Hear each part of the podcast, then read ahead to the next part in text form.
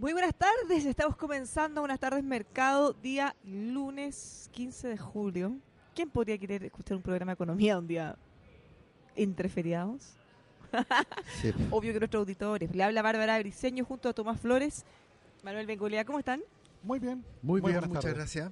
Buenas tardes. ¿Qué tal? ¿Qué tal todo el fin de semana? Muy breve.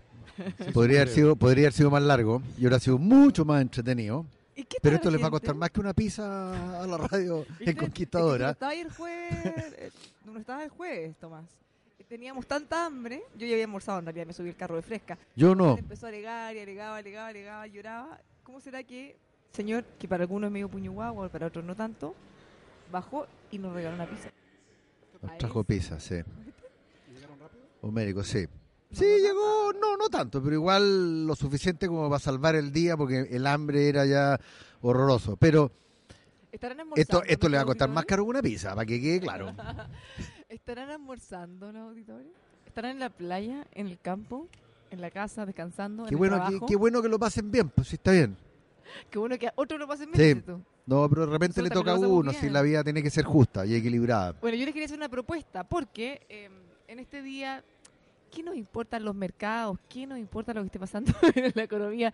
Eh, creo que para que sea un programa útil y entretenido, podríamos aprovechar de algunos tips. A propósito, eh, Tomás, de eh, un tema que hablamos hace varios días, que tiene que ver con la ley de quiebra. Nos llegaron montones de preguntas. Quizás sería una buena idea dar una mirada a eso Sí, de nuevo. claro. Llegaron muchas preguntas sobre la quiebra de personas, que es un elemento nuevo que está presente en nuestra ley desde la reforma del año 2014.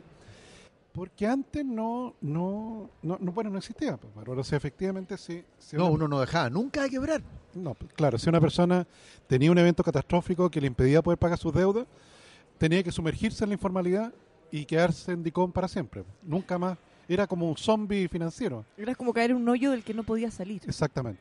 Una pregunta, porque hay muchos emprendedores que parten como, por razones obvias, como personas, y les va mal emprendiendo. Porque a todos los emprendedores nos va mal de repente, eh, y me incluyo dentro de eso. Cuando ese emprendedor le va mal ahora, ¿no es cierto? Eh, y es persona, a la hora de quebrar es es persona, ¿no es cierto? O sea, quiebra como persona, no necesariamente como un, con, con una empresa, salvo Claro. que haya creado una empresa para ello. Claro, probablemente arrastra a los dos, Manuel, porque tal como tú señalas, es muy habitual para un emprendedor que va al banco a pedir dinero. Y el banco, claro, mira el root de la empresa, para así decirlo, y no tiene ninguna historia. O sea, igual está ligado. Claro, entonces le dice, mire, efectivamente podríamos ayudarlo, pero tiene que dejar en garantía su casa. O sea, bienes del socio, por así decirlo, en este caso Claro. del emprendedor. Entonces la quiebra puede arrastrar todo. O sea, efectivamente es la quiebra del emprendimiento y arrastra consigo la quiebra del socio principal o emprendedor. A eso iba mi pregunta, ¿por qué? Porque quiebra la empresa y es relativamente fácil, eh, se cierra, puede quedar debiendo una que otra cosa que no hace, pero lo- el problema es que el señor se va a quedar sin trabajo, sin ingreso y con la casi hipotecada, para ponerlo en casa. Entonces, ahí es donde empieza a regir el tema, bueno, ¿qué es lo que hago? Ahí- Y ahí entra la persona. Ahí entra la persona. O sea, el- el emprendimiento afecta a la persona. Exactamente. Porque muchas veces está ligada a la deuda. O sea, de hecho yo me recuerdo haber visto casos de emprendedores que, por ejemplo, para comprar insumos para el emprendimiento, tenían que ir a, un, A multitienda. a una multitienda, a un retail de la construcción O sea, y comprar de- cemento, fierro y pasaban la tarjeta de crédito personal. O sea, yo te voy a dar otro ejemplo que es personal.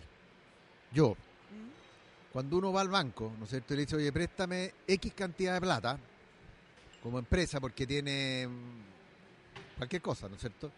El banco te dice, sí, feliz. Pero, como va al personal? No, pero no, no, corre el riesgo el negocio. Me dijo, ah, no, no, no. Ahí no. Me dijo, si quieres te presto la plata a ti, ningún problema. Claro, porque tiene activos Claro, que puedes dejar en prenda. pero las empresas, eh, como, como en mi caso, que somos una empresa de asesoría, vaya activos, pero activos que computadores, que cuadros y muebles, Claro, pero que, que a la hora de una liquidación no valen nada. Claro. Entonces, eh, Bueno, es que es el tema de los servicios, fíjate. usualmente porque- tenéis la oficina, perdón, ahora tenéis la oficina en otra sociedad, pero la, la uni- la unidad productiva no tiene como activo fijo cuando eres asesoría, que en mi caso. Pero piensa que tú Y sonaste. y podrías arrendar una oficina también y no tener nada. eh, No- ¿cuál es el punto? Es que esas empresas también, si tú te fijas, en la medida que tú, con tu nombre, estés ahí, o tu compañero, tu socio, vale, claro. Pero si tú no estuvieras, esa empresa desaparece. po. Es que eso le pasa a muchas empresas que les cuesta trascender, las de, Sí. estoy hablando de servicio asesoría. Mm, Sí, no Muchas es veces mi caso, pero, pero lo que pasa es que, el- a ver, Por eso, pero, pero el Eh, patrimonio tiene mucho que ver con las personas que están ahí. Y, si dejan de estar, deja de tener ese, No, claro, ese deja peso. de bueno, ese ese, es el argumento que es razonable de los bancos, ¿no es cierto? Señor, si usted le cae... Eh, eh, ¿qué No, si usted se con- aburre y se va. ¿Ustedes se acuerdan? Sí, todos se acuerdan de, de- del 11 de septiembre, de la cuando se estrellaron los aviones. Hubo un broker de bono que justo eran dos o tres pisos y, Murieron casi Murieron todos los analistas. o sea, los todos, que no estaban ahí prácticamente. era porque estaban en otra parte y no Así murieron. es, exactamente. Y, y- y una empresa que yo conocía, que era bastante potente, desapareció del mapa. De hecho, uno de los sobrevivientes creo después por una cosa media, media melancólica, pero, pero desapareció porque, porque la verdad que eran las personas. Y no habiendo personas, no había, no habían personas. O sea, no había personas, no solamente el, el jefe, el super jefe, el broker estrella, faltaba el operativo, faltaba eh, todo. Entonces, en esto, a Bárbara, esas empresas les debe costar. No, claro. eh, ahora, ¿para qué necesitan también financiamiento? De repente, si tú quieres desarrollar software o cosas que son también no en infraestructura, porque es distinto pedir un crédito para comprar una oficina que pedir un crédito para desarrollar tecnología, por ejemplo, que son cosas como más difíciles de valorar, exactamente. como, o como dejar garantía. Entonces, Eso se cuando- llama capital hundido, entonces es difícil recuperarlo. Entonces, cuando una persona, Bárbara, que nos esté escuchando, está en una situación en la cual algo ocurrió en su vida, ¿te fijas? Algo catastrófico, que hace que su vida cambió de manera radical y que no hay manera de que pueda pagar la deuda que tiene, se tiene que acercar a la superintendencia. La página web, Bárbara, es www.superir, superir.gov, con B larga, punto CL. Esta es efectivamente la superintendencia de insolvencia y reemprendimiento. Y ahí lo van a asesorar. Te lo van a asesorar en, en- en la posibilidad de seguir dos caminos. Un camino, Bárbara, es la reorganización, en la cual tú te acercas y tú dices, mira, yo no puedo pagar como me había comprometido a pagar, pero si repactamos, podría pagar. Entonces, en ese caso, efectivamente, la superintendencia te nombra un funcionario, te asigna un funcionario que cita a todos tus acreedores y se hace una lista con todos tus acreedores. ¿Cuál sería la diferencia de uno hacer eso directamente, sin ir a la superintendencia? Probablemente no es fácil sentarlos a todos en la misma mesa. Claro, porque hay alguien, eh, esto el- el- el- el- se llama el, el dilema del prisionero en economía. ¿Te fijas? Porque siempre va a querer uno sacar más punta que el otro. Hay uno que tiene garantía, otro que no tiene Así es, garantía. Exactamente. ¿Te fijas? Eh, entonces es muy complicado ponerlos a todos de acuerdo. Eh, el terror de repente los pone de acuerdo porque antiguamente, a mí yo, yo hice esto para empresas, para estructurar deuda, en, en- en- en algún momento de mi pasado. Y era tal el terror de- de- del síndico de quiebra que los tipos se sentaban en la mesa, desde la empresa de agua potable hasta el banco que tenía las garantías y que, y que se jactaba de que eh, ellos estaban totalmente garantizados claro. y que les importaba un pepino. Sí. Y, y no. Entonces se sientan en la mesa, Bárbara, y tal como dice Manuel, puede estar ahí, eh, te fijas, porque estos son deudas que tiene una persona común y corriente como nosotros. Y por tanto puede estar, por ejemplo, el representante del colegio, porque debes todo el año escolar de tu hijo. Claro. Entonces se sientan De todos... la casa comercial. de la casa comercial. Entonces, se, se analiza un plan de pago. ¿Te fijas? El, el funcionario de la superintendencia trata de preparar un plan de pago y busca un acuerdo entre las partes. ¿Te fijas? Si se llega a un acuerdo, no es inusual de que es- para que una persona llegue a este caso ya tiene deuda amorosa. Entonces es probable que en algunos de los establecimientos, en algunas instituciones, ya tiene una alta probabilidad que lo hayan castigado, que hayan dicho, mira, la probabilidad de que recuperemos algo de este tipo es súper baja. Ah, por lo tanto, la, la- como ya provisionaron la pérdida Claro. completamente. y le hacen un descuento, sí. te pueden hacer un descuento, decir, ya, mira, Esa si- era mi pregunta. si me paga si me paga el 70% de lo que me dé quedamos en paz Esa era mi pregunta, porque a mí, como te digo, yo te voy a hablar de una experiencia pasada desde el punto de vista de empresas. Me tocaba ver y eran súper reacios los empresarios a, a, cort- a- a perdonarte un pedazo de la deuda.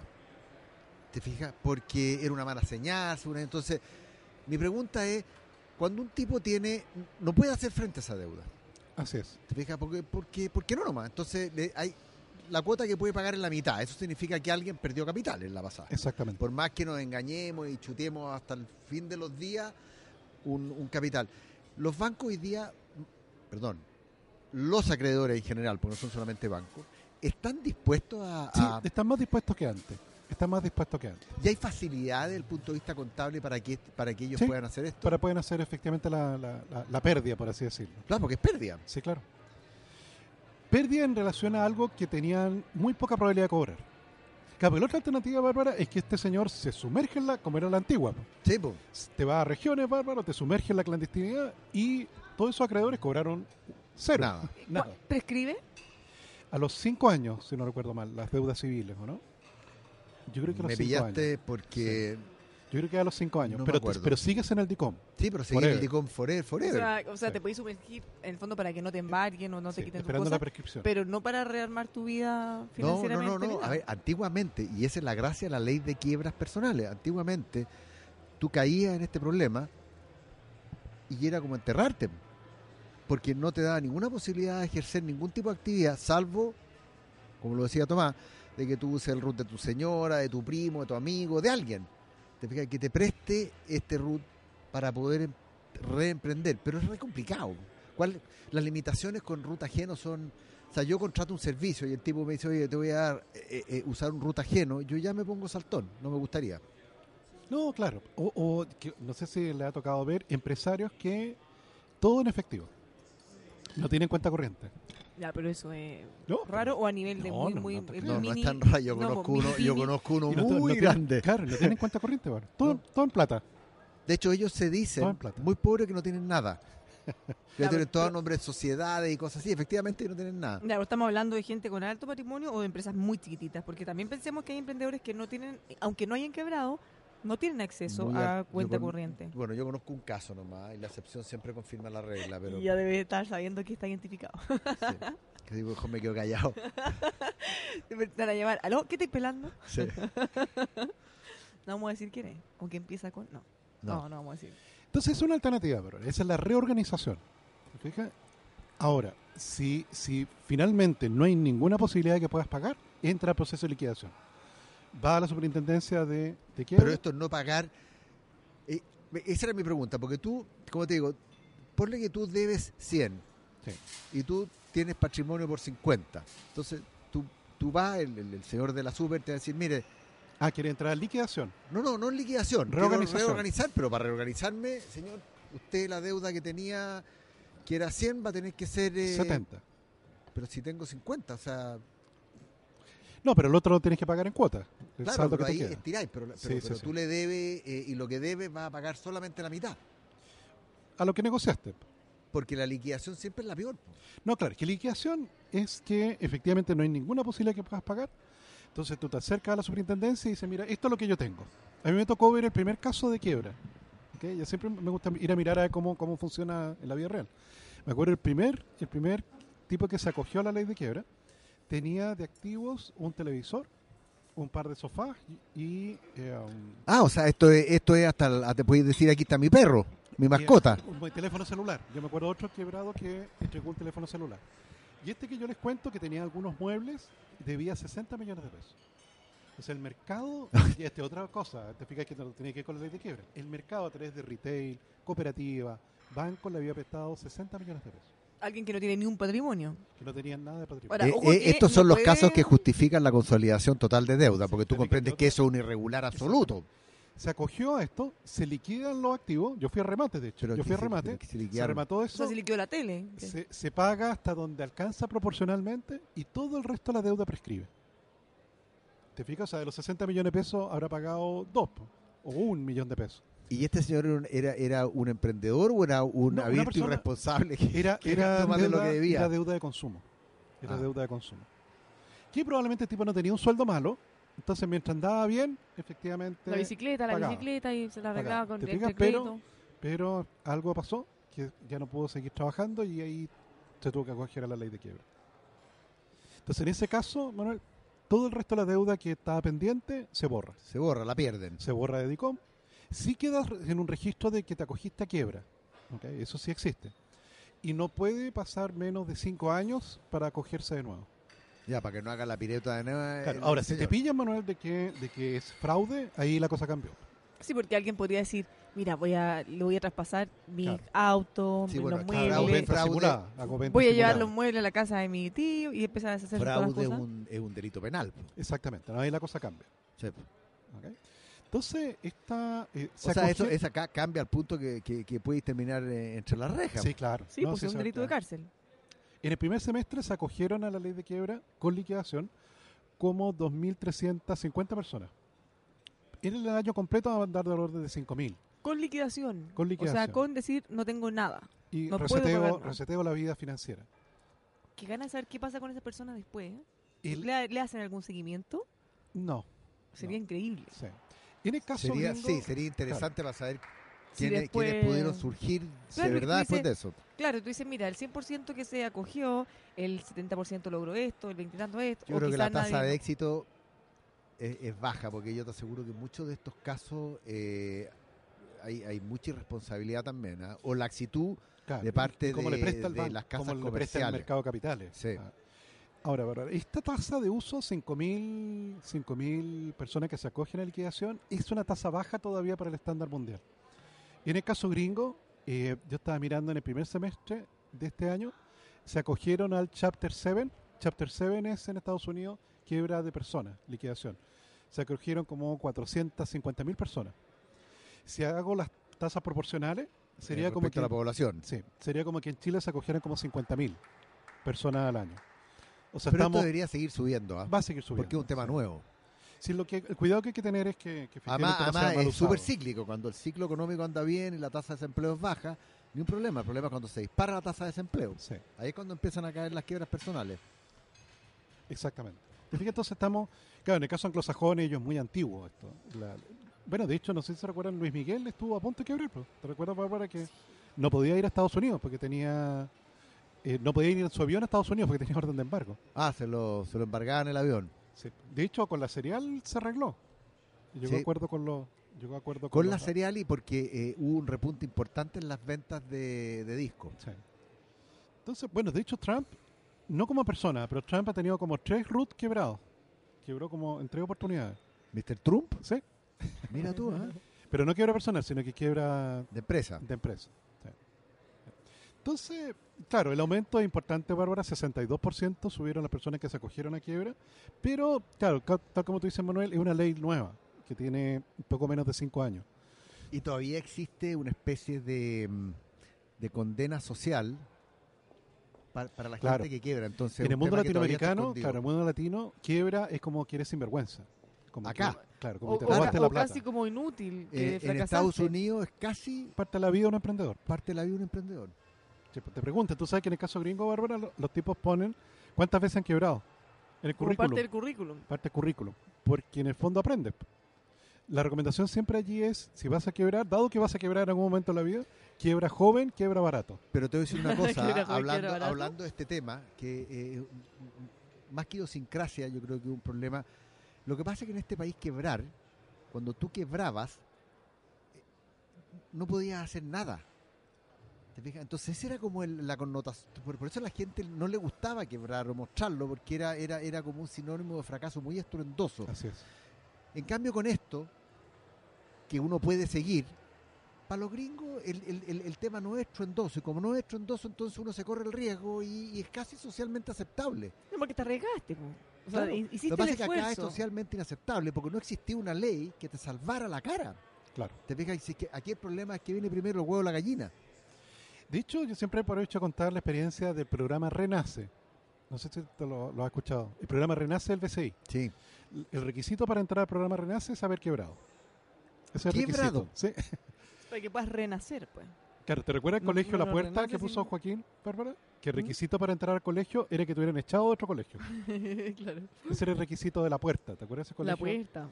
Ah, no, eso no lo ¿No conocía. te acuerdas tú? Ese Era era, ese era, era una copia de un, de un colegio que yo conocí en Nueva York que se llama Wildcats. Para entrar a Wildcat, ¿Wildcat o Card?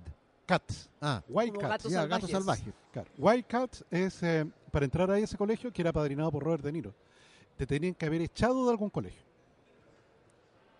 Y Pero la razón por la cual te echaba lo mismo. no, porque le pegaste al profesor. eh, no, O sea, ah, o sea, no, eran importantes. Sí. Nosotros todos los niños difíciles. Exactamente. que le llaman wildcat porque así le decían a los que buscaban petróleo en zonas de Texas que todos decían que no había petróleo. Te veo wildcat, que es gato Es salvaje. como los niños sin vuelta. Exactamente, ese era Como los casos perdidos. los casos perdidos. Entonces, eh, en el caso de, de- del BCI, el programa Renace justamente le presta dinero a los que quebraron. Y tú sabes que la tasa de éxito de los Renace es mayor que la de los del programa Nace, que son los Sí, que pues. emprenden por primera vez. Porque los tipos aprenden, pues. aprenden como todas las cosas en la vida. Sí, es que también tenemos, yo creo que ahí hay harto que ayudar, porque de repente hay gente que emprende o que es muy buena para hacer alguna cosa, pero no tiene el conocimiento de administración. Entonces, claro, es capaz de hacer un buen producto o, o un producto que es muy bonito y que la gente lo quiere comprar, pero no sabe administrar, no sabe cómo conseguir proveedores, no sabe cómo bajar los costos de producción. Entonces, al final, un producto que puede ser muy bueno, si tú lo administras mal, puede terminar quebrando. po. Efectivamente, fíjate que yo tengo algunas experiencias en, en el tema del, de los startups, que no sé cómo se dice esa cuestión en, en- en- castellano, los emprendimientos, eh, medios tecnológicos, eh, porque soy socio minoritario con, con- con una persona que activa en esto, y, y una de las cosas que, que- que él planteó, que yo lo, yo lo seguía porque confiaba en él, eh, que- pero que, él planteó era decir, mira, aquí hay que dar apoyo legal y contable que era parte del cuento. Entonces, esta, esta persona se metía en las empresas y le- les daba el apoyo legal y el apoyo contable. Y, y- y- y sin, sin que, tú, sin que el emprendedor tuviera que pagar. Pero tú tenías una opción por una parte de- de la empresa. Les voy a dar unos consejos y luego nos vamos a la pausa. Hablar de acero es hablar de Carlos Herrera, también de construcción y ferretería. Carlos Herrera los encuentra en Santa Rosa 2867 San Miguel Máster en acero, carlosherrera.cl. A esta hora de la tarde le contamos de la mejor inversión para su auto con Liqui Moly. Podrá ahorrar combustible, extender la vida útil de su vehículo, recuperar el dinero, recuperar el dinero que invirtió y mucho más con liquimoli.cl. Oportunidad única en DeFord hasta agotar stock. Ford Explorer Limited 4x4, full equipo con un bono de financiamiento de 5.200.000 pesos. Aproveche tremenda oportunidad. Hay pocas unidades exclusivamente en DeFord. DeFord.cl puede encontrar todas la- las indicaciones, las tiendas en Avenida Las Condes 8744, Mall Plaza Vespucio, Concepción, Los Ángeles, Puerto Montt. ¿Sabía que puede contratar en forma anticipada los servicios funerarios de María Ayuda? Sabemos que la familia es lo más importante y en esos momentos de fuerte emoción, usted puede entregarles la tranquilidad que necesitan apoyando a cientos de niños de la Fundación María Ayuda. Toda la información, un ascensor Mitsubishi es para toda la vida. Cuando elija un departamento, exija que los ascensores sean Mitsubishis porque producen su propia energía eléctrica generando gastos comunes mucho, mucho más baratos. Además son rápidos, silenciosos, confiables y antisísmicos. Únicos, con 5 años de garantía, ascensores Mitsubishi, adquiéralos en heavenworld.cl. ASR Certificaciones, casa certificadora chilena que apoya a las pymes en todo nuestro país para que puedan tener más y mejores negocios. Indispensable que cuente con certificación de calidad ISO 9001, por ejemplo, entre otras, que puede encontrar en asrcertificaciones.cl. Llámelos al 32-267-0070. Si necesita un pedestal para videoconferencia, un carrito para el proyector, cualquier implemento lo va a encontrar en artimet.cl. Encuentre la solución para su proyecto y si no está, no se preocupe porque lo diseñan y fabrican de acuerdo a sus necesidades en artimet.cl. Teobservo.cl protege tu empresa a través, de, a través de tecnología antidelincuencia, antirrobos, con cámaras de alta resolución, Full AH, visión nocturna y mucho más. Software inteligente con video analítico. Teobservo.cl te permite visualizar las imágenes en vivo desde dispositivos móviles, tablet, PC, en todo momento y donde tú te encuentres, guardando tus grabaciones las 24 horas por 15 días. Teobservo.cl cuenta con respaldo de electricidad e internet que continúa protegiendo tu empresa de cortes programados o delictuales. Protéjase de los robos y deje de grabarlos. Vemos por tus intereses. Teobservo.cl Ya estamos de vuelta en Buenas tardes Mercado, en este día pseudo feriado. Tiene como un olorcito a feriado, lunes 15 de julio. Le habla Bárbara Briseño junto a Tomás Flores y Manuel Bengolea. Estábamos hablando de emprendimiento, las dificultades, de renacer de la quiebra. eh, es interesante cómo se le dan dando, y además ese cambio cultural que hablábamos antes, No, de valorar exactamente. el... Y el de esfuerzo. hecho, eh, dentro de la reforma que hicimos en esa oportunidad, Bárbara, sacamos a la, la que en esa época se llamaba Superintendencia de Quiebra, la sacamos del Ministerio de Justicia y la llevamos al Ministerio de Economía. Bueno, eso es, es parte clave, porque cuando la empresa te la liquidaba un síndico, era pero... Y un juicio, te fijas, para un abogado, eh, bueno, y lo es. Efectivamente, un proceso de quiebra es un juicio, en la cual finalmente el acuerdo lo tiene que sancionar un juez. ¿Ok? Entonces, claro, lo llevamos al Ministerio de Economía para que tuviera otro enfoque. Te fijas, en términos de que es parte de la vida empresarial. Bueno, yo, te- yo voy a contar una cosa chistosa, aprovechando que estamos en este día lunes aquí. En esta etapa de mi vida que yo me dediqué a reestructurar eh, deudas de empresas, nosotros cuando íbamos a hablar con las empresas le decíamos a los señores, oiga, al- a los acreedores, usualmente los bancos, que eran los más duros, porque eran los que tenían garantía, decían, a ver, ¿quién prefiere que administre esta, esta empresa? ¿El actual dueño o el síndico de quiebra? Porque si el síndico de quiebra va a recuperar mucho menos. Y ahí recién los bancos empezaban como... Ahora, esto que tú estás diciendo es lo que se hace, en el fondo tú estabas cumpliendo el rol que ahora cumple la superintendencia. Sí, lo que pasa es que Cuando una empresa está así como mal, mal, mal a punto de quebrar, pero, pero todavía puede salvarse, Es que también quebró la ley de empresas. Quebró. Cambió la Cambió. ley de, de empresas. Copiaron mucho el Sí. Chapter 11 en Estados Sí, sí, sí. Unidos. Porque es que el, el problema antes, cuando quebraba, no solamente como empresa, como persona, era un paria. Claro, eliminé el, el síndico de quiebra y ahora existe el veedor. Efectivamente, cuando una empresa está en problema, entra una persona que para mí el sí- niño símbolo era César Barro. Bueno, lo es. Efectivamente, Bueno, ese era mi socio. bueno, eh, cuando tuvo que hacer renacer La eh, Polar. la polar. La Casi- ese era mi socio. casi quebró. César fue mi ¿Te socio. Entonces, años. Estuvo, estuvieron a punto, punto. Estuvieron a punto. Y él efectivamente trajo capital fresco, re- repactó con los proveedores, repactó con los bonistas. Eh, Y, y, lo- y- Y y los acreedores y los bonistas además eran los mismos. ¿Cómo anda La ahora? mayoría FP. ¿Cómo anda ahora la polar? Yo tengo... eh, Por lo menos estable. ya mira, a mí ¿Salió de ese círculo como de, de- de terror? Sí, Lo que pasa es que el, el tema, la construcción inicial de la Polar eh, fue una construcción que era que se alejaba del retail. Los actuales dueños están tratando de, de imponer el retail, pero es difícil, es difícil porque el mercado del retail es muy competitivo. Además, tú tienes un problema de que te viene toda la ola en contra del eh, e-commerce. Eh, entonces, ha sido muy difícil. Eh, César hizo una pega increíble. eh, No sé, parte importante del negocio del retail tiene que ver la tarjeta de crédito de la multitienda. po. pero O sea, día- ganan, en el fondo, Sí, no es solo vendiendo la ropa o las cosas. pero es que hoy día tienes el e-commerce, entonces hoy día se te hace más difícil todavía. Pero depende, porque hay algunos que se han subido al carro y lo complementan. Y ellos mismos venden también por e-commerce y por las tiendas físicas. claro, entonces hoy día, Bárbara, el veedor busca si existe la posibilidad de que la empresa sobreviva. O sea, la primera, la primera prioridad es reorganización. O sea, ya, no Antes- llega con el foco de realizar y antes, vender. antes el síndico de quiebra eh, ponía la cadena, candado y al remate. Claro, al remate. al remate. Ahora, si ya no hay vuelta, ahí, bueno, se procede al remate. Pero, Bárbara, también una cosa que, que era importante para mí era cortar los plazos. Una quiebra típica con la ley antigua se demoraba cinco años. Desde que se iniciaba el la procedimiento. interés te mata, te come. Claro, hasta que estaba el remate. Eh, en cambio, hoy día ya los plazos están en un año y medio. Para una quiebra equivalente compleja, en un año y medio, tú ya deberías tener todo. Y, Todos esos es- fierros. poco tiempo, ¿ah? Claro, igual, ya todos esos fierros de vuelta a la economía, produciendo. Y lo otro que yo me acuerdo eh, en mi etapa de negociación, tener que negociar con el sindicato. Porque, se le debe dinero por- a los trabajadores. Claro, pues, se le debe dinero a los trabajadores, se les debe... Cuando tú, li- ponte que tú quieras liquidar la empresa, el trabajador te sirve que usted eh, me está echando, por lo tanto me tiene que pagar. La indemnización por años de servicio. Y cuando todo. tú metes, ellos tienen están en la relación de pago, están en la primera fila. O sea, primero está El fisco. el fisco, para dejarlo claro. claro. Después están los trabajadores y después vienen son todos los que se llaman los acreedores balistas. Entonces, yo tuve que negociar, no voy a decir la loco que empresa. esté el Estado antes que los trabajadores en todo caso, ¿no? Bueno, Es como loco, El que ¿no? reparte se lleva la mejor parte. claro. No, ¿Qué hace nada la más, ley? el, el- Porque, o el sea, si- encargado de recaudar que tiene una Sí. pistola y te la pone en la cabeza. Sí, pues, pero, pero si quiere una empresa, en el fondo, el foco debería ser, oye, esos pobres Los trabajadores trabajadores. Yo estoy de acuerdo que lleguen a contigo. fin de mes, que les paguen su sueldo. po. Yo también, pero Pero no es así. Pero no es así. Entonces, yo tuve que, de las primeras cosas que tuve que hacer fue negociar con el sindicato. Y negociar con el sindicato, primero, que la- las Juran que- compensaciones, nada.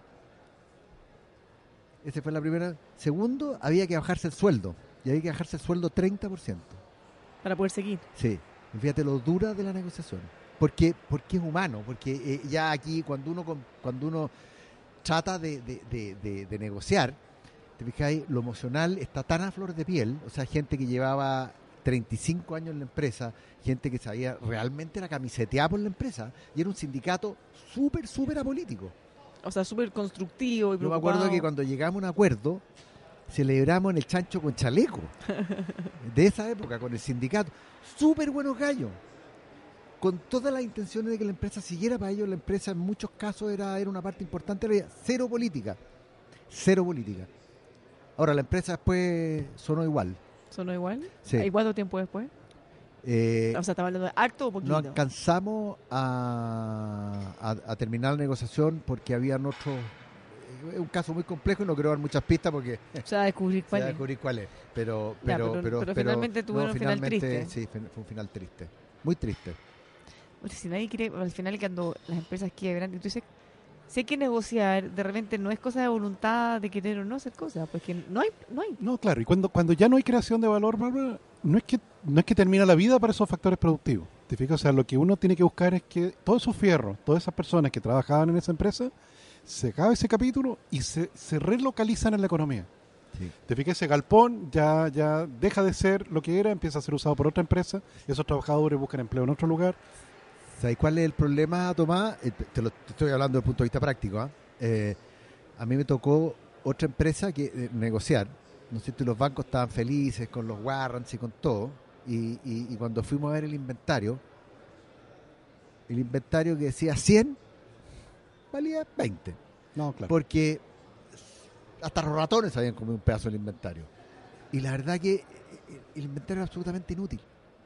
¿Te fijáis? Eh, y, y- y- y- y- y cuesta entenderle eh, eh, los acreedores más sofisticados, los bancos, porque dicen, oye, acá está el balance. Claro, porque el balance, lo que dice el inventario es 100 y vale 20, o sea, perdiste 80 y eso es suficiente para ahorrar el capital. eh, eh, eh, es un tema súper complejo, súper complejo. Súper complejo además que eh, te- todos te crean, po. porque de repente uno dice, ay, se está guardando una cartita bajo la manga, o están exagerando la situación para que, no sé, perjudicarnos, para darnos menos. Bueno, esa es otra Porque es cosa desconfianza donde que debe la, reputación de los dueños es muy importante. Claro, o sea, si te dicen en verdad no tenemos o no podemos, ¿qué significa? ¿De verdad no podemos o están negociando? Siempre te acuerdas las acusaciones que hubo en contra de los ejecutivos de Pasta Suazo fue que quebró. Pasta Soso quebró, yo no me acuerdo que ¿Te habido- acuerdas que hubo acusaciones de que ellos habían sacado las habían sacado las lucas antes de Bueno, eso, f- eso puede llegar a ser fraudulento. ¿ah? Bueno, eso O sea, si el, tú el sabes que la compañía está en mala situación financiera y tú antecedes un pago que te beneficia a ti, como que se habían esa era la acusación que se habían repartido bonos y cosas de, así. de fraude. Sí, pues. Bueno, el ARSI, acuérdense que se hablaba mucho de eso, porque habían retirado toda la plata y después como que lo dejaron caer, en el caso del Partido Claro, Comunista. el Partido Comunista, claro. Porque en el fondo si hay un hoyo y se va, se va, a hundir, se va a hundir, se va a hundir, se va a hundir, bueno, o se salva o se arregla, pero no te aseguráis tú solo y dejáis al otro que se hundan todo. Bueno, vamos a hablar del Partido Comunista. no. Podría- no, porque llega rapa para el tiro. Hoy les puedo contar Sí. algo propósito del Partido Comunista. ¿Ustedes sabían que el Partido Comunista de Venezuela le quitó su apoyo a Maduro? Sí, Sí, lo vi. por capitalista. Vi. por Y capitalista. por neoliberal, más por encima. neoliberal, sí, no. O sea, ni el Partido Comunista de Venezuela apoya a Maduro, por Bueno. razones distintas, pero el nuestro sí. Es que ahí me hace mucho sentido la entrevista que hicimos en Buenos Días Mercado a la embajadora de Guaidó, del presidente Guaidó. Guarequina Gutiérrez. Guarraquina Claro, que ella decía, oye, un momento, estos tipos no es, no es Allende, no es, no es el Partido Socialista o la Unidad Popular chilena, digamos. No, sé. no acá estos tipos son narcotraficantes. Son narcos, nada. Son narcos. Sin ningún principio ni nada. Claro, esto, aquí hay fines de lucro absoluto. Y ellos se van a defender, se van a mantener ahí en el poder porque hay lucas involucradas. O sea, ahora, lo que te demuestra esto también, ya cuando el Partido Comunista te, te til- tilda Maduro de neoliberal, quiere decir que se está descomponiendo eh, a razón rápida y, y ese barco no queda una rata arriba ya. Pero imagínate decirle neoliberal, ya, se pegaron en la cabeza un poco. Claro, debe ser porque tiene capital, pues. Porque el tipo está ahorrando. ¿Cuál era ¿Cómo lo que se le ocurre la embajadora? Este, Diosdado Cabello, el ¿Cuánto le ultra- incautaron? Como 800 millones de dólares en una cuenta en Estados Unidos. Sí, ¿A Diosdado da Cabello? Sí. No, sí, es, como los narcos. Te fijas, los tipos tienen lucas puestas en cuentas corrientes en Hong Kong, probablemente, Bueno, y, en Europa.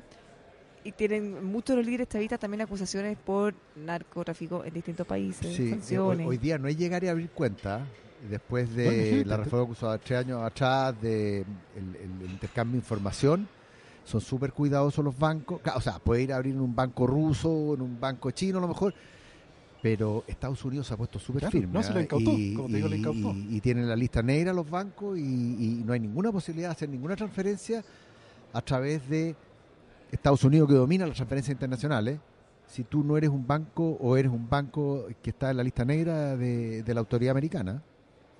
Pero, pero no me extraña. No me extraña. Sí.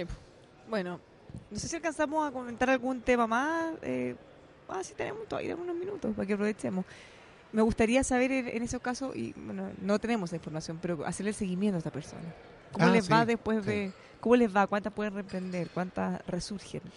Quizá con el programa Renace. ¿O cuánto al cabo de cinco años de nuevo están de vuelta con el problema? Entonces que a mí me contaron una oportunidad de la Cámara de Comercio que hay eh, cereales DICOM o, o deudores cereales. Ah, claro. Y los tiene. eh, Que eh, caen eso, y está, salen y caen y salen. eso, O sea, está, eso está prohibido, pero igual a- la gente tiene, eh, porque, porque por razones obvias se, se cuidan, y tienen listado. Claro, esperan el borronazo de DICOM, Bárbara, y, al- y en cuanto pueden, revientan de nuevo todas las tarjetas, todas las líneas, se recorren todas las cooperativas y todo consiguiendo plata, y de nuevo al DICOM. Claro. Deudores cereales. Deudores cereales. Deudores cereales, claro. Y a ellos, ellos claramente les de. No sé, ¿será a propósito o será por desorganización? Porque aquí no sé qué tan común, Bárbara, es una cosa que en Estados Unidos es bastante común, que es que personas que desarrollan una compulsión por comprar. Bueno, ah, así eh, a como las comp- shopaholic. Sí, Sí, que compran ropa, cosas así. Yo creo que en todas partes Y pasa revientan eso. las tarjetas de crédito. ¿Pero tú conoces casos acá en Chile? No, o sea, no al Yo no- no he nivel. escuchado. No, eh, yo creo No, que no nosotros tenemos, tenemos más casos de ludópatas de repente. Sí, también, eso tiene, sí. también tiene que ver Sí. con enfermedades sí, mentales. claro, Que, pero en el caso gringo no es tan inusual. No, ahora yo creo que deben haber muchos casos que sí. Pero lo que pasa es que la, la ludopatía, por último, uno está con la fantasía que puede llegar a ser rico, pero cuando tú gastáis como loco con las tarjetas, esa fantasía es, ¿qué? Si no vaya a llegar a ser rico, al revés. Claro, porque la gente vuelve al casino. No, es que ahora voy a recuperar. no, con esto voy a recuperar lo que perdí. Oye, Entonces siempre yo está conocí pensando en ah, recuperar de la lo que ludopatía es espantoso. No, es dramático. Sí. Yo también he conocido algunos casos. Sí. Y es terrible porque no tienen cómo salir. Antiguamente y no hay cómo, dejaba cheque no hay cómo y después tenías que ir a cubrirlo cuando el cheque era título ejecutivo y te Sí, podían. Hoy día, hoy día no te aceptan un cheque, puedes firmar un papel con y vale lo mismo. Sí, pues, pero sí, pues, antes el cheque era. No, es- pero es muy grave eso. Yo recuerdo una- un amigo que, que, que logró controlar esto, pero cuando había viajes, ponte tú, en que en el lobby del hotel había máquina, tenía que pasar eh, tapándose la vista, Así como, mirando eh, el piso. Con un esfuerzo. Ah, sí. Sí. No, yo conozco gente que se ha ido de viaje y si hay un casino en un lugar, no sale el casino todo el viaje. No, pues, ay. Oye, ¿cono- ¿fuiste? No. Y- Oye, ¿conociste? No. ¿Pero cómo? ¿Qué hiciste? No, ¿qué? Eh, es una, bueno, es, es un vicio, Sí. Es una enfermedad. una adicción como muchas otras. Sí, pero que se nota menos o que se dan menos cuenta que están enfermos. Ese es el problema. Hasta que despiertan después de y, Hasta que perdieron y todo. se les acabó la plata y, y cuando la señora te pide plata, ¿no hay? Mm, Difícil. Sí, pues, tal cual. Em, me hacen señas, ¿eh? Me hacen- te- si quieren ir, si quieren ir, que mañana es feriado. Hay que aprovechar, pues. Bueno, ¿qué otro tema comentamos eh, a propósito de esto? Eh, los créditos hipotecarios, por ejemplo. Oye, eh, a propósito de lo que ha pasado el, China, el viernes, China, pero fíjate que ya las expectativas en que el Banco Central baje de nuevo la tasa Empezar, ¿Se activaron de nuevo? se activaron, pero ya el. Banco Central Chileno. de Chile, sí, pues. Y, af- y afuera también, pero ah, no, Chile- claro, afuera ya está consolidada la expectativa de baja. Sí, pero, pero sí que- 80 y 5%. 85% y te la mandé. Sí. Y, y como 16% que la baje medio punto. Ahora, eso es muy baja como probabilidad. es que sí, una baja Esa es la alta. reunión del 31 de julio, Bárbara. Sí. Va a ser la reunión de la Reserva Federal Y yo Americana. creo que el Banco Central va a estar, como, como se dice en, en términos campestres, a la, A la guaite. guaite. Claro, la expectativa, la expectativa señala, la expectativa para Chile, de que en julio, eh, perdón, en septiembre podría haber una baja tasa. Oye, una pequeña noticia que puede llegar a ser mala es que el precio de los petróleos alcanzó el nivel más alto en las últimas seis semanas. ¿Por qué digo esto? Porque con el tipo de cambio relativamente estabilizado, todo este beneficio que habíamos tenido de la caída anterior a esto en el precio de los combustibles que ayudó al IPC. Eso probablemente en el futuro se acabe. O sea, empecemos a tener IPC un poquito más alto producto del alza del precio del petróleo. ¿Sabes lo que se acabó? Es este programa. Uh. Así que nos encontramos de nuevo el mm, ¿qué Miércoles. mi- martes feriado, miércoles. Contigo el jueves. ¿O Conmigo el miércoles jueves, también? sí. ¿Miércoles también puede ser? El Piénsalo. miércoles a la hora- Tú, nosotros, programa. Eso va a costar bastante más que una Piénsalo. pizza. Y a ti, Bárbara. ¿eh? Esta la que pagar tú. No, vamos, que tenga un muy buen día intermedio feriado. Lo esperamos más ratito por los opuestos. Chau, chau.